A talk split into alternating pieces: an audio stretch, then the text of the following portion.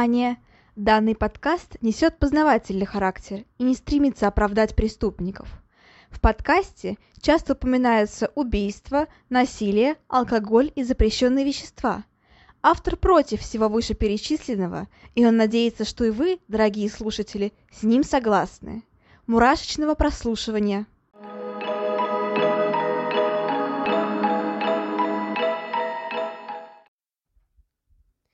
Всем привет! С вами снова Ульяна, и вы слушаете новый выпуск подкаста «Обратная сторона жизни». Всем добро пожаловать! Итак, на прошлой неделе мы закончили серию выпусков про самых известных гангстеров. Ну а теперь возвращаемся к серийным убийствам, садизму, насилию и прочему. И сегодня нас всех ждет э, очень э, тяжелый выпуск, сразу предупреждаю – да, конечно, другие выпуски тоже очень тяжелые, и нельзя умалять жестокости всего, о чем я рассказывала до этого, но эта история, она... Я даже не знаю, как описать ее. Все дело в том, что преступления, совершенные над самыми близкими людьми, остаются для меня непостижимой загадкой. Вот как отец или мать могут взять и убить своего ребенка, или, например, как сестра может поднять руку на брата. Но, к сожалению, именно такие преступления больше всего распространены в обществе. Семейное насилие – это поистине чума человечества.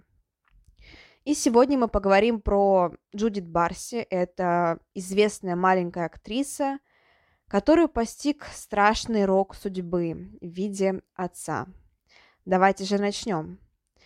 А, для начала немножко общей информации о самой девочке – Джудит Эва Барси родилась 6 июня 1978 года. Джудит Барси является американской актрисой, при этом венгерского происхождения. Надо сказать, что у нее были достаточно сильные задержки в росте, именно в росте, а не в развитии, и поэтому она часто играла персонажей, которые ну, были реально сильно младше, чем ее реальный возраст. А, наверняка вы знаете многие работы а, Барси. Во-первых, это, конечно, огромное количество рекламных роликов. Ну и во-вторых, наверное, самая известная озвучка – это «Все псы попадают в рай». А, я в детстве очень любила этот мультик, и я помню, как его показывали по телевизору, и я всегда его с огромным удовольствием смотрела. И кроме того, «Земля до начала времен». Этот мультфильм я люблю даже больше, чем «Псов», потому что не знаю, в целом мне тематика динозавров нравится больше, чем тематика собак. И у меня даже были фигурки из этого мультика персонажей. Я, конечно, не знала, кто там озвучивает героев, потому что была совсем маленькой, но все-таки.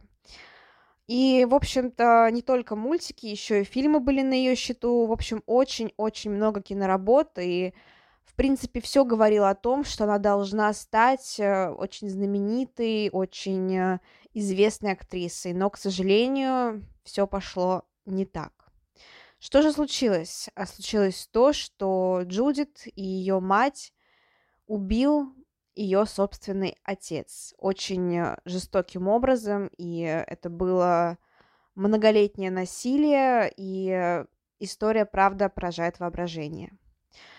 Но давайте немножечко поговорим а, про родителей как раз-таки, что вообще случилось, как к этому все пришло, к такому печальному итогу, и могло ли что-то предотвратить эти страшные события. Собственно, родители Джудит Барси звали Йожев и Мария. Йожев а, Иштван Баши и Мария Агнес Вировач. А, как вы понимаете, это не американцы, это венгерские беженцы, которые а, бежали в другую страну а, после восстания 1956 года. При этом, пока, когда они бежали, они еще не были знакомы друг с другом и познакомились уже в Америке. Начнем с Йожефа. Собственно, детство и юношество Йожефа были очень тяжелыми, он был сиротой, и про его семью толком-то ничего и не известно. При этом, когда ему было 19 лет, он э, сбежал из страны. Э, сначала он перебрался в Францию. Там он повстречался с девушкой, тоже беженкой, которую звали Клара. А, вместе они родили двоих детей. А, брата, ну, собственно, мальчика Барна, который родился в 1957 году, и Аги, роди, а, которая родилась в 1958 году. При этом Ёжев, ну, так скажем, с подросткового возраста страдал от алкогольной зависимости и часто употреблял, часто употреблял его. И, помимо прочего, когда он напивался, он становился крайне жестоким, поэтому рукоплека... Рукоплека... рукоприкладство было нормой в его семье. Он зачастую избивал свою жену, своих детей. Собственно, да, не самый приятный мужчина. В 1964 году а, он и его семья эмигрировали уже в США, в Нью-Йорк, и там а, Ёжев, ну, немножечко сменил себе имя и фамилию, и стал произноситься на английский манер, собственно, Джозеф Барси, отсюда фамилия Джудит Барси.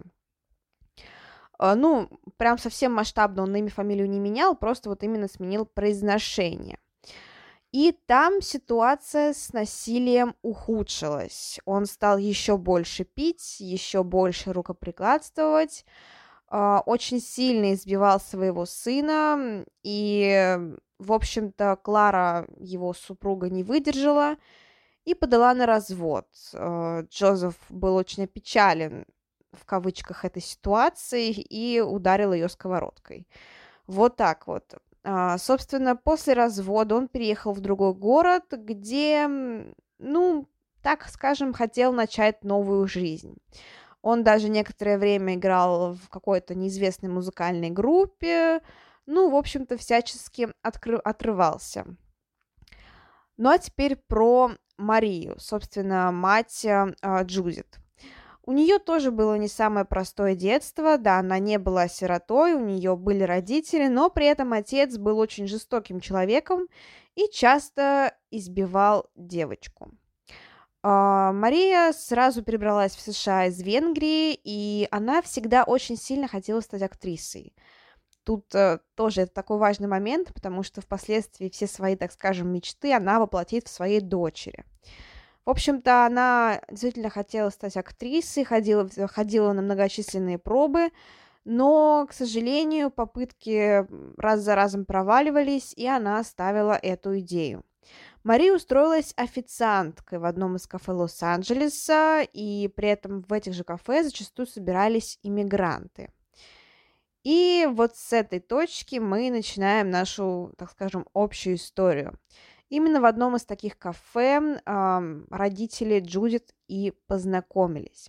Тогда Джозеф оставил в качестве чаевых 100-долларовую 100 купюру Марии, это ее сильно впечатлило, и у них завязался диалог. Впоследствии они влюбились друг в друга, и, как вы понимаете, свадьба и ребенок. В 1977 году Джозеф сделал Марии а, предложение, и они переехали в квартиру, которая находилась в Бербанке. А, собственно, 6 июня 1978 года они стали родителями. Дочь назвали Джудит Барси. Мария души не чаяла в своей новорожденной маленькой дочери. При этом она сразу заметила, что у Джудит есть врожденные артистические способности. Она обладала очень выразительным лицом, а, хорошо играла на публику и при этом прекрасно пела. То есть и музыкальность, и артистичность, и пластика, все в ней было. Поэтому Мария смекнула, что раз у нее не получилось стать актрисой, то, может быть, хотя бы у ее дочери это получится. И поэтому она отдала ее на уроки актерского мастерства, дикции, хореографии и так далее. И все это не прошло зазря, потому что уже вскоре э, стали поступать роли. Действительно, продюсеры заметили маленькую Джудит, и она их очень сильно впечатлила. И, кстати, впечатлила еще отчасти тем, что она не выглядела на свой возраст. У нее были задержки в росте, не в развитии, повторяю, а именно в росте. И она всегда выглядела младше, чем есть на самом деле. А как вы понимаете, ну, в актерской деятельности, в принципе, в кино, когда вот детей снимают, это бывает очень трудно, потому что, естественно, там дети подчиняются другому трудовому кодексу, там определенное количество часов могут работать.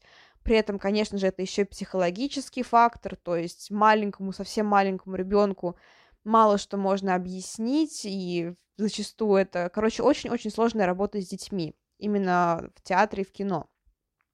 А когда у тебя есть девочка, которая, условно говоря, 10 лет, но при этом выглядит она на 5, конечно же, с ней работать проще. То есть она все понимает как десятилетняя девочка, но при этом э, на экране является пятилетним ребенком.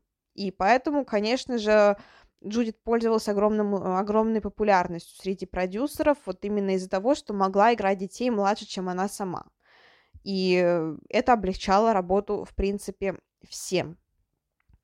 А, собственно, поэтому ей стали быстро поступать предложения о, о работе. И за всю свою актерскую деятельность она снялась более чем в 72 рекламных роликов, в том числе в рекламе очень известных чипсов, например, Лейс, Макдональдс, а, известная фирма игрушек, точнее магазин игрушек Toys R Us, ну и другие известные фирмы. При этом поступали, работы, поступали предложения также о работе в фильмах, о работе в мультфильмах, об озвучке я имею в виду и так далее. А, Джудит некоторое время принимала гормоны роста, но потом агенты уговорили прекратить это делать, потому что, ну, типа, погрозили, что таким образом она может э, прервать свою актерскую карьеру. Ну, вот такой немножко, наверное, жестоко, ну как немножко, сильно жестоко, то есть фактически они заставили ее прекратить лечение. Пускай, да, это было не прям, была не прям необходимость, но все-таки задержка в росте была. Неизвестно, что бы это могло повлечь за собой. А ее уговорили отказаться от э, приема лекарств. Вот так вот. Но все это меркнет по сравнению с тем, что творилось внутри ее семьи. Э, сначала все было хорошо. Ну, то есть э, отец более-менее держал себя в руках, э, спокойно себя вел, Однако в 1984 году жизнь Джудит превратилась в настоящий ад. К тому времени она уже стала достаточно известной персоной в Голливуде, снималась в многочисленных рекламных роликах, фильмах и так далее, и ее гонорар составлял 100 тысяч долларов в год, что было очень-очень много. То есть фактически она тянула на себе всю семью. Благодаря ей удалось купить э, дом, благодаря ей удавалось э, одева- дорого одеваться, ездить по вечеринкам, по отпускам и так далее. В общем-то, Джудит э, стала кормилицей семьи фактически. И если ее мать это устраивала, то есть она очень сильно гордилась своей дочерью, она, ну, всячески помогала ей, поддерживала ее, вместе с ней каталась по съемкам, отпускам, по вечеринкам, ну, то есть была всегда с ней рядом, а, то ее отец э, был в довольно странном настроении. Он остался без работы, и его не устраивало то, что его маленькая дочь э, фактически является центром вселенной, а, что его никто не воспринимает всерьез, и все знают его только как отца знаменитой Джудит Барси. Он э, сильно ревновал дочь к общественности, ну, в плане, что у него была такая огромная зависть внутри, зависть к ее успеху, зависть к ее деньгам, и постепенно все это стало перерастать в ненависть. Ну, то есть, понимаете, какой бред? Отец э, ненавидит свою дочь за то, что она стала известной, за то, что она приносит ему деньги и в общем, это ужасная ситуация, я не понимаю, что творилось в его голове. Но факт остается фактом. Джозеф стал ненавидеть свою дочь. А, и еще больше он стал ненавидеть ее, потому что понимал, что он от нее зависим. А, напомню, у него не было работы, не было, так скажем, собственного жилья, все это покупалось на, день, на деньги Джудит. И он стал понимать, что если дочь в какой-то момент решит э, уехать, э, сменить область деятельности, бросить его, то ему ничего не останется, кроме как, ну, фактически э, жить на улице. То есть он ненавидел ее, потому что завидовал ей, и в то же время понимал, что от нее зависим. Вот такой вот замкнутый круг. И, в общем-то, все это вызвало еще огромную паранойю. Он дико боялся, что дочь его бросит, и, э, собственно, часто грозился ей, что если она посмеет уехать, если она посмеет его не предупредить, если она что-то сделает не по его воле, то он просто ее убьет. То есть он это прям говорил открыто ребенку. Вот так вот. А, и поэтому, когда они даже переехали в новый дом, он обнес его огромным забором с шипами, чтобы, не дай бог, э, дочка не сбежала. А, однако на вопрос, зачем он так сделал, он часто говорил о том, что типа боится там, что кто-то залезет там внутрь или еще что-то такое. А, в общем-то, поведением отличника он не отличался, и даже друзья Джудит, которые, которых она часто водила к себе домой, в скором времени перестали ее посещать, потому что ее отец э, очень, очень часто устраивал скандалы, э, в общем-то, оскорблял Джудит, и ну, никто не хотел лезть к ним домой. И был даже такой случай, он прямо зафиксированный, что во время одной из вечеринок, где присутствовало очень много ну, известных людей того времени, а, была и сама Джудит Барси, это было все в их доме, и она ненароком стала центром этой самой вечеринки, ну, потому что там маленькая звездочка, такая артистичная, такая, типа, добродушная, общительной и так далее. И, в общем-то, она приковывала внимание к себе, была звездой вечеринки. И Джозеф, когда увидел все это, он пришел просто в невероятную ярость. Он, а, собственно, заманил ее на кухню, там а, пригрозил ей, называл чертовым маленьким отродьем, а потом а, швырнул в нее кастрюлей. А, девочка никому об этом не рассказывала, потому что испугалась отца, она испугалась того, что он может с ней сделать, и она, ну, она не понимала, чем заслужила такое отношение к себе. Ну, и это понятно. Ну и, конечно, стоит также понимать, что такое отношение не могло остаться незамеченным для самой Марии.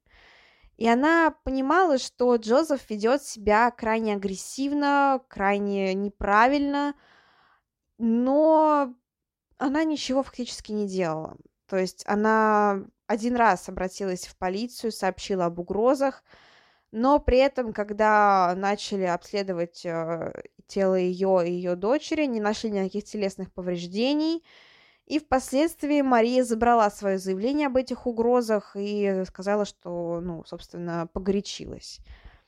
Это очень странная ситуация. Но тут, тут тоже, я не знаю, с одной стороны, можно ее обвинить в том, что Мария не уехала, не забрала с собой дочь, как это сделала Клара со своими детьми. Но также стоит понимать, что семейное насилие, оно же, ну, просто всем сказать, там, знаешь, там, типа, если там кто-то избивает тебя, сказать просто возьми да уехай. Но так это не получится. Это огромная зависимость от человека, это в какой-то степени дело привычки. Ну, то есть ты привыкаешь жить в таких условиях, и тебе даже не хочется менять это на хорошие условия, просто потому что ты так привык. Просто потому что ты думаешь, что завтра станет лучше, что все наладится, оно не налаживается, все это выливается вот в такие вот отвратительные, ужаснейшие истории. Поэтому, э, да, такой момент морализаторства, но, господа, если вы сталкиваетесь с семейным насилием, пожалуйста, я знаю, что об этом просто говорить, но не просто сделать, но все-таки постарайтесь хотя бы обратиться за помощью к психологам, а, в социальные службы и так далее, и вам обязательно помогут. То есть э, есть хорошие люди, сейчас эта проблема, правда, освещается гораздо лучше, чем раньше, поэтому сейчас, э, правда, помогают. Помогают избавиться от насилия в семье, помогают уйти от насильника, помогают уйти от э, вот этих вот, э, вот этой вот психологической травмы. И если с вами случается что-то подобное, не стесняйтесь обращаться за помощью. Как-то так. Ну, в общем-то, что было дальше? Мария отозвала заявление, и Джозеф, узнав про это, немножко испугался. То есть он понял, что, в принципе, таким образом Мария и дочь Джудит могут уйти, а это значит лишить его денег. Поэтому он на некоторое время перестал пить и даже попробовал исправиться, но у него ничего не получилось. И вскоре он снова принялся за старое, то есть оскорблять, э, избивать, унижать и так далее. Что же в это время происходило с карьерой Джудит? Понятно, что подобная семейная обстановка не могла не отразиться на психике девочки. В это время она получила несколько крупных ролей, например, в фильме «Челюсти. Месть». Это четвертая часть э, тех самых «Челюстей». А, фильм э, собирались снимать на, Багамске, э, на Багамах, и, собственно, нужно было ей уехать на несколько месяцев из дома для того, чтобы сняться в этом фильме. Она ехала туда со своей матерью. И за день до отъезда ее отец опять-таки заманил ее к себе и приставил к горлу нож. Он пригрозил ей, сказав, что если та посмеет уехать, э, уехать и не вернуться, если та хоть попробует от него сбежать, то он найдет ее в любом уголке этого мира и убьет. А, естественно, девочка испугалась, естественно, девочка опять ну, не понимала, почему так происходит, чем вызвано такое отношение. И, ну, это страшно даже представить, когда собственный отец таким образом угрожает родной дочери. Несмотря на подобные угрозы, через два месяца, как и полагалось, Джудит и ее мать Мария вернулись домой. И по возвращении Муж опять пригла- э, пригрозил и жене, и дочери. Он показал им канистры с бензином и сказал, что если те попробуют уехать и не вернуться, то он сожжет и дом, и их вместе с этим домом. А, кроме того, он спрятал письмо от родственников из Венгрии, в котором сообщалось о смерти этих сам, ну, о смерти там родственников Марии, потому что посчитал, что если дочь и жена уедут в Венгрию, то они оттуда больше не вернутся. Uh, собственно, да, всяческими си- всеми силами он старался удержать Джудит и Марию при себе, при этом делал это крайне зверскими, варварскими способами. И, как я уже сказала, понятно, что это не могло не отразиться на психике девочки, и всегда спокойный, сознательный ребенок, который на площадке всегда была супер сосредоточена и нравилась всем, и продюсерам, и режиссерам, и другим актерам, именно за то, что всегда идеально все исполняла, она начала сдавать. У нее начались истерики, она отказывалась выполнять свою работу, постоянно жаловалась на усталость, при этом начала набирать вес, и, в общем-то, было видно, что девочка сильно психически истощена. И все это не могло уйти от глаз э, продюсеров. И, собственно, во время вокального прослушивания в тот самый мультфильм «Все псы попадают в рай» девочка не выдержала, у нее случилась истерика, и она рассказала обо всем а, своему агенту по имени Рут Хэнсон. Она рассказала о семейном насилии, она рассказала о том, что делает с ней ее отец. Понятно, что Рут ужаснулась и тут же отправила ее на прием к детскому психологу. Тот э, подтвердил то, что девочка находится в очень сильном эмоциональном и физическом истощении, и сказал ее матери Марии, что нужно обращаться в специальную организацию и сообщить об этой ситуации. Собственно, Мария так и поступила, она действительно обратилась в эту организацию, но позже опять-таки отозвала свое заявление, сказав, что собирается разводиться с мужем и что, собственно, их помощь больше не требуется. Это была огромная ошибка. И опять вот, ну, я не знаю, как относиться к Марии, правда.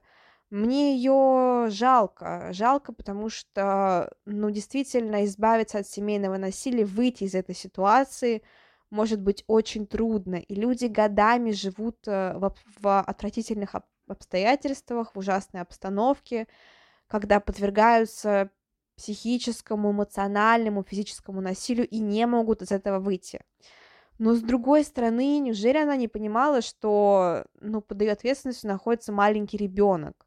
Она видела отношение Джозефа к Джудит, она видела как он ей угрожал, и при этом она ничего не делала. Поэтому тут у меня к ней такое, конечно, двойственное отношение, но, безусловно, мне ее тоже очень-очень жалко. При этом и знакомые Марии тоже знали об этих обстоятельствах в их семье и уговаривали ее уехать со своей дочерью из этого города, из этой страны, но Мария отказывалась, славшись на то, что она не хочет э, препятствовать дочери в успешной карьере, что у нее все пошло ввысь, вверх, и что у нее есть все шансы стать знаменитой актрисой. В общем-то, она говорила про то, что просто не хотела рушить карьеру своей дочери. Ну и вот чем это все обернулось, мы сейчас узнаем. Джозеф продолжал угрожать Марии и Джудит, что если они уедут, то он их найдет в любом уголке мира, э, из-под любого камня он их достанет и убьет. В конечном итоге Мария все-таки сделала некоторые шаги, она сняла дочери квартиру, арендовала ее вдали от дома, то есть чтобы девочка хотя бы днем не подвергалась вот этому вот насилию, и было условие, что она приходит домой только ночевать, то есть э, днем она проводила время в другой квартире вместе со своими друзьями и вела жизнь обыкновенного ребенка, счастливого и беззаботного. Ну а ночью, ночью насилие продолжалось. А, собственно, что было дальше? А, Джудит в последний раз видели в понедельник, 25 июля 1988 года. В, эту, в этот день она планировала заночевать у своих друзей. Однако, к сожалению, ночевка сорвалась. И это стало роковым обстоятельством. Она должна была провести ночь в доме у друга, но, опять же, этого не случилось. И поэтому ей пришлось ехать к себе домой, к родителям, к жестокому и беспощадному отцу и ночевать там. Непонятно, как вообще это произошло, точнее, непонятно, что стало последней каплей, почему Джозеф так поступил, а, как вообще, вот что ему взбрело в голову, что ему привиделось, что ему приснилось, что ему показалось, непонятно. Однако примерно в час ночи Джозеф взял оружие, прокрался в спальню Джудит и выстрелил ей в голову из пистолета 32-го калибра. Единственное, что хоть как-то, ну, точнее, как сказать, утешает, не утешает, э, ну, хоть как-то, не знаю, успокаивает, что девочка ничего не почувствовала, она не успела проснуться, она не успела понять, что отец с ней сделал, то есть она, ну, как сказать, не мучилась. Конечно, она мучилась, но в том плане, что она умерла мгновенно, даже не успев проснуться. Она не поняла, что с ней происходит. При этом мать Мария, она услышала выстрел в спальне дочери, бросилась туда и также столкнулась с Джозефом. Она только и успела, что закрыть голову рука, руками, и в это самое мгновение раздался второй выстрел. Джозеф убил и ее. Что он сделал дальше? Он, э, да фактически ничего, три дня он э, жил в доме с трупами. Он ничего не делал, он слонялся по дому, словно призрак, э, много пил, и единственное, что он сделал, это позвонил Рут Хэнсон и сказал, что скоро уедет, должен уехать, но задержится, чтобы попрощаться с семьей. Вскоре он взял те самые канистры с бензином, которые показывал своей жене и дочери, угрожая им, что сожжет их и их дом, и так и поступил. Он а, поджег дом, а, облил все бензином, поджег дом, а, собственно, сжег сами тела, а после отправился в гараж, взял тот самый пистолет, из которого убил свою жену и дочь, и застрелился сам. Естественно, вскоре все это обнаружилось, все это раскрылось. Э, после пожара тут же приехала, приехала полиция, сами пожарные, спасатели и так далее, и обнаружили вот, вот это вот все. Джудит и ее мать похоронили 9 августа 1988 года. А, на кладбище в Лос-Анджелесе. А, где покоится тело Джозефа, до сих пор неизвестно. По некоторой информации его кремировали, по некоторой информации его похоронили, ну, где-то. В общем-то, хорошо, что его похоронили не рядом с женой и дочерью, потому что это было просто, ну, кощунственно, так скажем. И э, ну, до сих пор, вот если ехать на это кладбище, там будут эти памятники стоять Джудит и ее матери, на которых будет подписано Our Concrete Angel, что значит э, наш бетонный ангел. Вот так вот. И э, девочка прожила очень-очень мало. Она умерла в возрасте, ну, 10 лет. Это действительно очень-очень мало, но при этом за свою такую недолгую жизнь она успела оставить о себе след в виде огромного количества рекламных роликов, в виде огромного количества ну, своих выступлений, озвучек, э, фильмов и так далее. В общем-то, до сих пор они вспоминают, и вспоминают ее мать, ее саму. И, конечно, все это очень печально. Но вот такая вот судьба, вот такая трагичная, несчастливая судьба. Но, кстати говоря, не самым счастливым образом закончили и другие дети Джозефа, например, Барна. Это, напомню, единокровный брат Джудит от первого брака Джозефа. Он э, стал алкоголиком, как и его отец, и в конце концов покончил жизнь самоубийством. Э, сестра Аги она скончалась от э, рака молочной железы. Умерла она в 2008 году. А, но при этом она стала автором а, достаточно большого количества книг по психологии, поэтому тоже, можно сказать, вот таким вот образом оставила о себе след в истории. Что же касается самого дома, сейчас он принадлежит одной семье, и он существует, э, находится в Лос-Анджелесе также. Ну вот, э, вот непонятно, вот э, я имею в виду, как вот можно жить в доме, где произошло такое вот страшное. Хотя, хотя, наверное, можно, если его восстановили после пожара, если все сделали, все привели в порядок, наверняка все сменили. Фактически стал это новый дом. Ну, в общем, сейчас у него новые владельцы. И что еще стоит сказать, что а, в 89 году буквально через полтора года после смерти Джудит вышел мультфильм «Все псы попадают в рай». Uh, да, напомню, что это, наверное, самый знаменитый фильм в карьере девочки, и про него очень многие слышали и знают. И понятно, что в России все его смотрят, ну, имею в виду, большинство его смотрят в русской озвучке, где, конечно же, озвучивает героев не Джудит, но если смотреть в оригинале, то можно услышать голос девочки и еще раз э, растрогаться о том, как несчастливо закончилась ее судьба. При этом сам мультфильм, он такой, знаете, ну, уже судя по названию, он очень мега философский, и я помню, что в детстве он меня, ну, мне он прям сильно понравился, и э, я его еще, по-моему, смотрела, как так совпало вместе с мультфильмом Тима Бертона «Фрэнкин Винни», где тоже рассказывается про мертвую собаку, и как-то вот так вот э, единым фронтом все легло, и мне этот фильм запомнился. Хотя больше мне понравился фильм про динозавров, потому что, не знаю, просто я люблю динозавров больше, чем собак, вот так вот. Но, в общем-то, что я вам предлагаю? Я вам пере- предлагаю пересмотреть эти фильмы, эти мультфильмы, найти рекламные ролики с э, маленькой Джудит Барси, чтобы таким образом, так сказать, почтить ее память. Потому что пока эти фильмы существуют, пока люди продолжают их смотреть, маленькая Джудит э, говорит со зрителем через экран, и мы слышим ее голос, мы слышим ее эмоции, и в какой-то степени чувствуем ее боль. Вот так вот.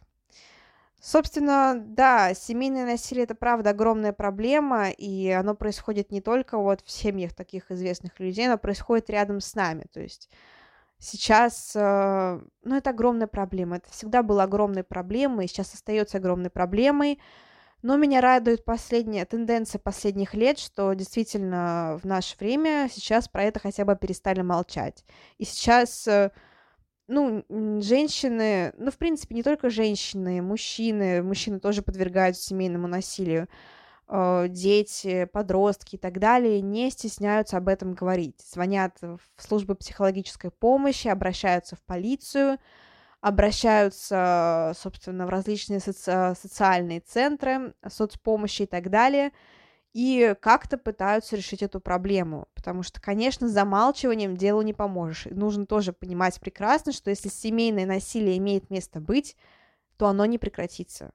Потому что, ну, насильник, он на то и насильник, что как бы сильно он не рыдал после очередного акта жестокости, он не исправится, потому что, ну, если человек уже начал э, угрожать своим близким, начал как-то издеваться над ними, поднимать на них руку, очевидно, что у него не все в порядке с психикой.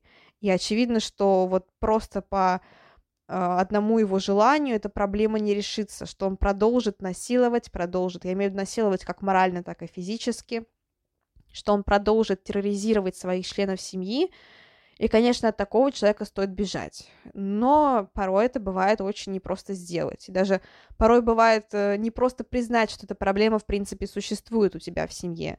Поэтому, не дай бог, кому-нибудь столкнуться, конечно, с такой ситуацией. И, опять же, повторю 50 раз, обращайтесь за помощью. Не стесняйтесь, обращайтесь за помощью. Обязательно. Ну а на этом все. Вот такая вот получилась история, грустная, жестокая, неправильная. И жалко, безумно жалко и Марию, и Джудит, и, э, ну, безумно жалко вот эти вот загубленные жизни.